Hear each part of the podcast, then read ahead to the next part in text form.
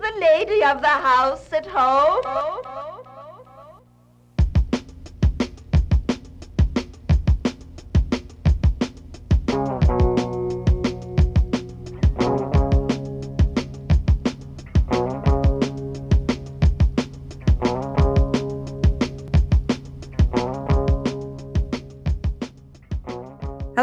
You're listening to CJSW 90.9 FM, broadcasting out of Calgary, Alberta, at the University of Calgary campus radio station located on Treaty 7 land. I'd like to take this opportunity to acknowledge the tre- traditional territories of the people of the Treaty 7 region in southern Alberta. The city of Calgary is also home to Metis Nation of Alberta, Region 3. You're listening to Yeah What She Said on CJSW 90.9 FM, and my name is Georgia Jones. I'm your host for this month's episode of Yeah What She Said.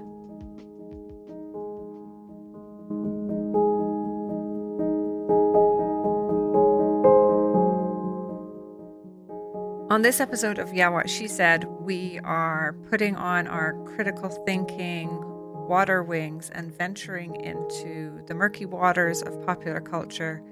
Okay, this is a really awkward description. We're going to talk about popular culture, what it means to us individually, why it matters, and in particular with a focus on the discussions that have come out of a very recent announcement that, well, actually, it's probably not going to be a very recent announcement by the time you're listening to this, but it's recent to me now announcement that um, the actress Halle Bailey has been cast as Ariel in the Little Mermaid live action remake. And this sparked huge uproar online and I'm sure around water coolers and spawned the hashtag not my Ariel. So I wanted to chat with some folks in the know about popular culture about this.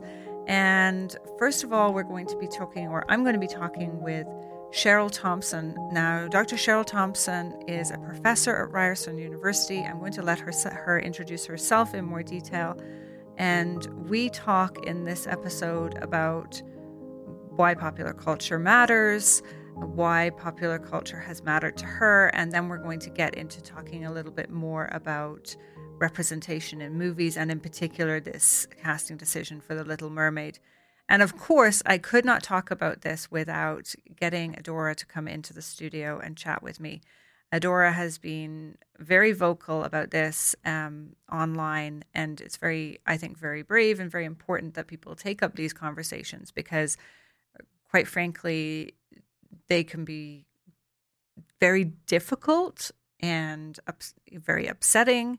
And Adora is, as always, fearless, or she's feeling the fear and doing it anyway. And so I wanted her to come in and chat with me a little bit about this as well. So you're going to hear from her towards the end of the episode. But I will just say that popular culture has been so important in my life. I grew up in Ireland. I grew up in kind of, I guess you could say, came of age in the in the kind of late '80s. Um, pop culture was for me, as it is for many teens, a kind of an escape from your life. It was a window into other worlds, into other possibilities. It made me think about creativity in different ways, different ways of expressing myself. And it still remains to this day something that's very, very important in my life. So as a as a just as a person, as a human walking around the place, but also as someone who's I, I describe myself as a recovering academic. Um, popular culture has got a very very special place in my heart. It, it kind of upsets me when I hear people say, "Well, this is not important." When we have so many other things going on in the world, this is not important. It's not an either or decision in my mind, folks. I think it's we can talk about popular culture critically and recognize its significance, and we can also focus our energies on things like climate change and gun violence and politics and these other things. But to say that popular culture doesn't matter, that it's not part of that bigger picture, is, I think, taking a very narrow perspective. Anyhow, um, I'm going to move on with the episode, and I hope you enjoy it. Dr. Cheryl Thompson. I'm an assistant professor at Ryerson University in the School of Creative Industries. Uh, I have a PhD in communication studies from McGill University. And so in my my sort of uh, growth as a scholar, I, I sort of started off thinking that I was just studying the media, um, media and the intersection of like media, critical race, gender, sexuality. But then when I started to go into archives, that kind of all changed the entire game. And you know, going into my PhD, I had an interest in black hair. So I thought I was going to be doing a project that was just about black hair. But again, once I went into the archives, it ended up being a, a, a wider scope where I was really interested at the intersections between uh, sort of how black women and or black bodies appear in the media. And for me, media is newspapers, um, television, film, and also the visual. So especially photography and sort of looking how we appear, but then also how we're talked about. So the project ended up really being about uh, being a media study of more than just a hair study. Where do you do you talk about the? So you say you situate your work in terms of media, being a study of media. Um, mm-hmm. Do you ever talk about the work you do as being a study of popular culture as well? Yeah. So um, you know what I always say is that the blackface minstrelsy, like that's the long term blackface minstrelsy, is the first uh, popular culture of North America.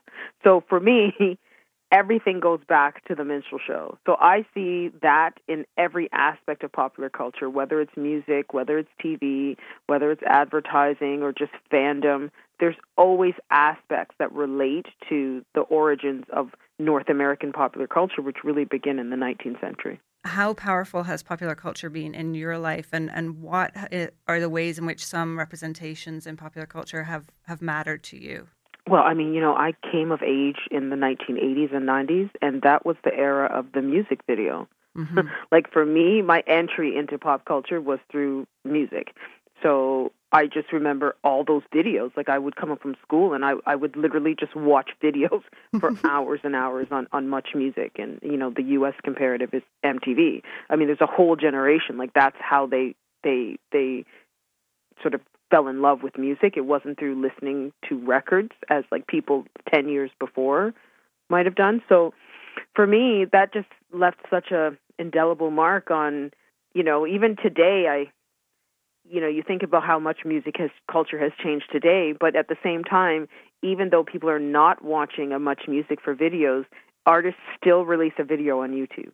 Mm-hmm. So there's still a visual component to how we engage with musical artists and that has never gone away, right? And and I think even more so, and even some of the videos they're producing now, like these are really stylistic, um, expensive videos, and they're going onto a public site, basically, right? They're going onto a free site. So I just think one of the things that that have always stuck with me is just how much popular culture can't exist without visual culture.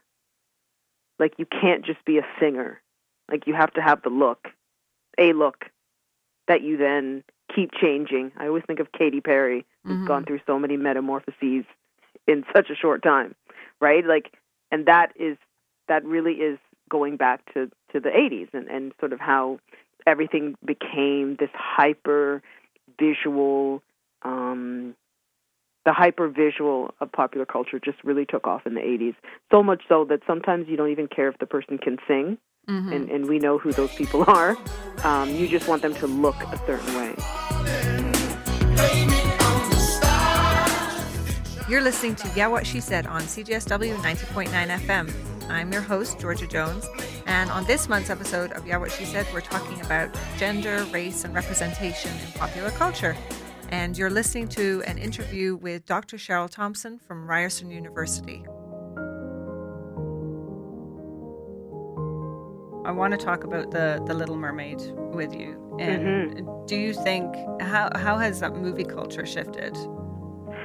Yeah, I mean, I think you know, in some ways it has, and in some ways it hasn't. right?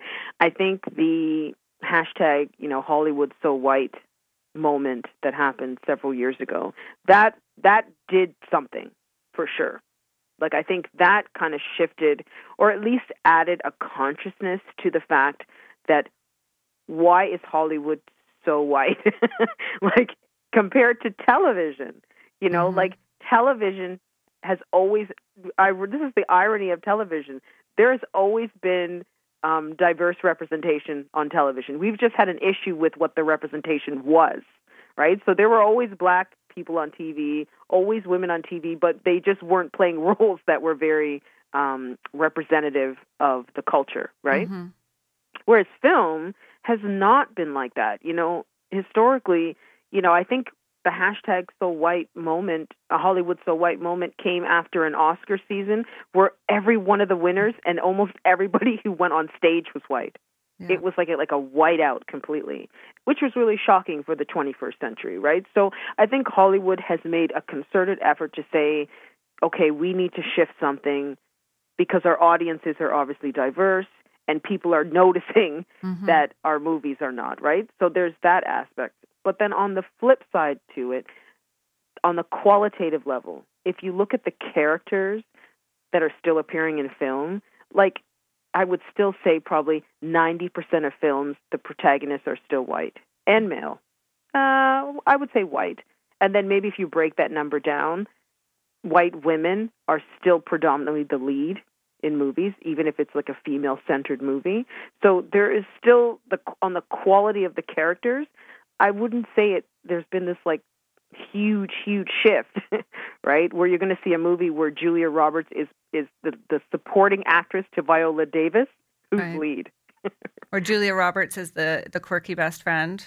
yeah, exactly. Yeah. to Viola Davis, who's like running it and having all these having like and also the romantic lead and all that and the angle of vision. Like I just don't think we're there yet, right? Like there is still this this hierarchy in Hollywood of who is going to play the lead, and not just the lead, but also the the the the angle for which the movie is going to be shot. So whose point of view are we seeing the story told from? I think you know that was one of the major criticisms of of uh, Green Book. Even though it's based on a true story, it's like that entire movie was told from a white point of view. Right. Like who are we encouraged to identify with as a as an exactly audience? and also identify with but then also kind of you know it's one of the one of the biggest issues in in Hollywood has always been you you identify with the white characters but then you also have a diversity of who they are Mm. So even the villain right? Mhm. even if the villain is white you're you you can understand where that villain is coming from because you maybe have seen right? They've showed you a complexity. Whereas when black characters are or even latino characters asian characters south asian characters they're just static characters. Like you don't really know anything about them. You can't place them in any context. I always say the indian guy in the movie has no family. And if you know real indian people they tend to have a lot of family right? So why is it when they're in the movies they're just like the one indian guy at the office who kind of- doesn't even have a sister or a brother. So so that in itself is is just not reflecting life, and I think that's where Hollywood is still far behind. You're, listening to Yeah What She Said on CJSW 90.9 FM. But the the Disney princess movies, to kind of lump them into to one category, looking at that array of film, they seem to be a very powerful group, and they seem to it seems to be a very powerful presence in the life of especially young girls. Why do you think it is significant that they have selected Halle Bailey, a young black woman, to play Ariel in the upcoming live action version of The Little Mermaid? Well, I mean, I think it's it parallels the move of casting. Um, I can't remember her name now, but casting a black woman to play one of the blonde, um, one of the Bond women in the new James Bond movie that's coming out. Right? It parallels this idea of shifting who the idealized um, beautiful woman is, or like the beauty, like Mhm. just shifting the, that beauty vision, right? And I think it is significant because as someone who's written a book about beauty culture industry, the beauty culture industry still is very white.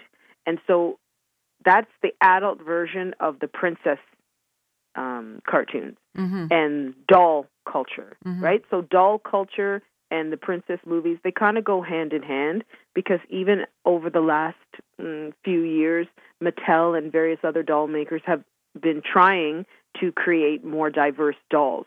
Mm-hmm. So have a black doll and all this. And you know, I'm one of those people where my parents, I I am obviously black. Um, I don't say obviously because you can't see me, but but you can infer that I am black. And my parents were absolutely unequivocally no to me ever getting a doll. So I never had a doll as a kid, and they they I don't want to say they put a ban on Disney movies, but they just didn't really encourage us to go and watch them. So we were kind of told those aren't for you, mm-hmm. kind of thing. So I never grew up with that sort of that psyche mm-hmm. of oh my god, there's a new Disney movie, I, I have to watch it. And I say that because one of the ways in which you know children's marketing works is that it's called there's a principle called cradle to grave. So they want to keep you attached to the brand, cradle to grave. And the way that they do that is that each generation they keep bringing back something that you would have experienced as a child. Like teenage mutant ninja turtles is a perfect example. It first came out when i was a kid. Right. they did the remake just a few years ago. And that would have captured that entire generation of who are my age now that have children who are about the same age as when i saw it the 1st mm-hmm. time so a lot of these, like, so Disney kind of plays on that too. So they try to bring something back that maybe you would have remembered as a kid, but then they want to bring it back to target this new generation of children who are being um, sort of socialized to see, not to see diversity as a, as an issue, but to see it as like a, a quote unquote a natural part of life. Mm-hmm. So, in bringing something back and then modernizing the character so that she's played by a black woman, that basically captures both of those market segments, right? The parent and the child can both see this and feel like they're getting something new out of it, even though for the parent, they would have seen it as a kid. You are listening to Dr. Cheryl Thompson from Ryerson University talking about gender, race, and popular culture on Yeah, What She Said here on CJSW 90.9 FM. And so yeah. when people have all this backlash against yeah. it, you almost want to say, "Don't you understand? This is a business." Yes, yes. like they're thinking business; they're not thinking about your own personal feelings. Yes. You know, and, and so I think that's the discussion that people really need to focus on. That that you know, and and this is you know, it's interesting because with the election ramping up in the U.S., there was one debate where somebody made a really good point. Is you know, the truth is is that corporate America, same as corporate Canada, they don't have any issue with diversity mm-hmm. because they recognize that it's a business decision. Governments seem to still have some issue mm-hmm. with diversity for whatever reason, but on the corporate side, if something is done or if there's a uh, you know if somebody has a backlash for example against a major hollywood movie things happen there's a response to that. Mm-hmm. you know i think about a few years ago there was a another movie that was told about ancient Egypt that was like white men playing Africans basically. Mm-hmm. and there was a major backlash against that. Now does it mean that that studio won't make that movie again? No but it means that if there's another one of these iterations telling the story about ancient Egypt I would bet you in the next one is really going to be very different from that one because of the pressure that the public can now put on to demand that we that we have representation in, in, in movies just like on television. So back to the you know the the casting for the new um Ariel, I mean I think I personally think it's great. like I don't have an issue with it. Mm-hmm. I just also think you know it says a lot about where we are in the 21st century that these moments are still these huge moments you, yeah, and that there is that kind of response, I guess, to those right to those. Decisions. Like you think we're so ahead of everything, and yeah. we're beyond all the the civil rights and all these things, and yet something that is really just in the symbolic realm, mm-hmm. right? Like a real, like you know, a real princess isn't being usurped for a black woman. it's a cartoon princess, an imaginary yet, character, right? there is like this major like oh my goodness the world what is happening in the world. So that tells you a lot about how we really aren't as far ahead in terms of racial relations as we like to think that we are. Do you think it is uplifting for for young girls particularly young girls of color to see girls that look like them or young women that look like them in powerful popular culture roles like disney princess roles yeah, I mean, I think it's always you know, it's always important to see yourself in the visual landscape. That's just my own personal opinion. I think, you know, there there was an argument of is it better to be represented and even though the representation is negative Mm-hmm. or to be invisible. And you know, that's difficult because there are some people who would say, you know, the problem that they have with these contemporary representations is that it's still kind of an image of the black body that doesn't really reflect um, maybe the vast majority of black girls and Mhm. black women, right? So it's like this stylized version versus, you know, if the depiction was, say, um, of a black woman that maybe in the community, so the in group would say, yes, that is what black girls look like. You know, would that be better than having this version that maybe isn't a version that that black women would celebrate. For example, often when they when they do create a black character, you know, she's very light skinned, she might have a Eurocentric kind of nose, long flowing hair. Mm-hmm. So it's again, it's like this this idealized version of black girlhood and womanhood that could also be harmful because it's saying that this is beauty, Mhm. right? This is what you have to do to be included. So it's a catch twenty two. You know, the the representation is great, but then you also think, you know, what what how is it working? You know, one of the things as a visual scholar that I always say, I, I always say no image should ever be not looked at. So you should always be looking at the images and all you need to always be thinking is how is it working? Like that's the key. It's not to remove it, it's to ask how it's working. And often people don't know how images are working. They are just focusing on what they see, not on how the images is actually working to get them to think differently, right? So so that's where it, it could be a positive thing, but it really just depends on um, on how it's interpreted.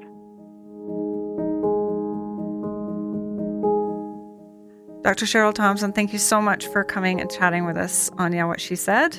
And uh, enjoy the rest of your summer. Okay, thank you. No, it was really a pleasure to be here. I appreciate it. You've been listening to Yeah What She Said on CJSW 90.9 FM. My name is Georgia Jones, and I'm the host of Yeah What She Said for this month's episode. We've been talking about gender, race, and representation in popular culture. For the next part of the episode, I've invited Adora Nwafor, who's my co host on Yeah What She Said, in to chat with me about this. My name is Adora Nwafor. I am an activist, a comedian, and a public speaker in Calgary. I do many other various creative things, but I really like to make sure that social justice is heard loud and clear. So, on this episode of Yeah What She Said, the kind of bigger thing that we're talking about is the power of popular culture in our lives. And two questions How powerful has popular culture been in your life? And what are the ways in which representation in popular culture has mattered to you? Ooh, good question. Popular culture for me, growing up in, let's call it the 80s, in Calgary, was everything. If anybody knows about the 80s, pop culture was it. There was nothing else that was important. So I put Sun-In in my hair so I could get a blonde streak like Terence Trent D'Arby. Yeah, it was orange and fell out. I wanted to be a ballerina. This is my first. I love to dance, anyways. Uh, but uh, ballet and gymnastics were really big then, and it's all I wanted to do. So I was a gymnast until twelve, because by twelve I was five six, so I was bigger than the uneven bars. Uh, representation, huge, huge, and I didn't even know how important representation was. So all the people and all the things that I wanted to do were not necessarily for me. So we know that uh, blue eyeshadow, powder blue eyeshadow, that was the thing for the 80s. And some people did not do it well. I was one of them because what I saw and what was available was not appropriate for me. Uh, so, you know, people would say like black girls don't wear blue. But that's nonsense because blue is fabulous for me. And if anybody knows me, I'm obsessed with blue. It's all blue everything, um, as much as I can. If you come to my home, you're going to find blue in anything that you can get blue in. Uh, but we have taste, so we add other colors. But, anyways, um, that being said, I remember trying to get you know, makeup or clothes or whatever it may be. And I could never look like the person who was in the magazine.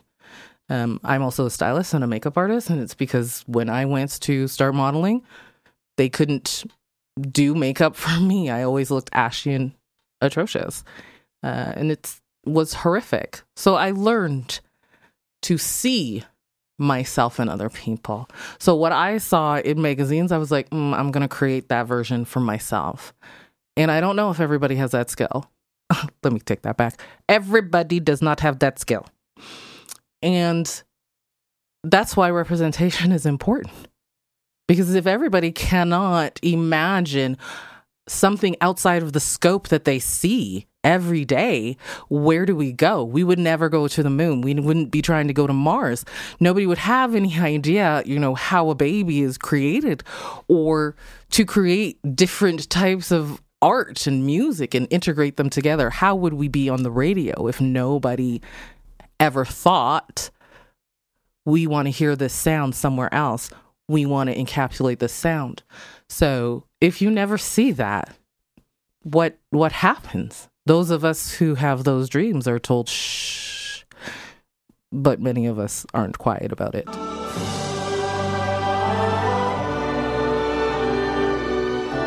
What did you think when you saw that Halle Bailey had been cast as Ariel in the little or live action? When I saw that Halle Bailey was cast, I thought this is a win for my kids. I thought this is what I needed when I was their age. I thought finally people who are talented and hardworking and beautiful and dedicated are getting the opportunities that they deserve. Uh, and then I thought, somebody's going to be mad because there's going to be a black ginger. Uh, and you, quite frankly, there's pictures of her as a black person with red hair, and they exist all over the place. So it was not so much for me that I was like, oh, this is taking away something from someone else. I was just like, this is a great casting. She's amazing. Why not? Let's see who else we can cast. Because why does it have to be the same way every time if that's not, you know, somebody's factual, actual life? So The Little Mermaid is a story that was made up and um in folklore.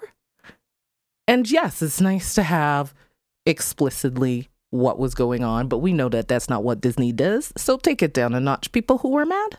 Last question. Oh, one more. Okay. Okay, but just like, okay, who do you think should play Ursula? I really want to see Titus Yeah. Burgess do that role. I don't know if you've heard their rendition, but they do a rendition in their one person show, and it's amazing of poor and unfortunate souls. It's I, I was all pro Lizzo, and then I saw that, and I, I And listen, Lizzo forever, but Lizzo, amazing. whatever you posted, that's that's not the one. If that's the audition, it's unfortunate. That's not. I love, Maybe I she love should you, do a take Lizzo. Mm, no, Titus Burgess is there. That's that's their. That's for Titus. I always have possessed. Although lately, please don't laugh. I use it on behalf of the miserable, lonely, and depressed.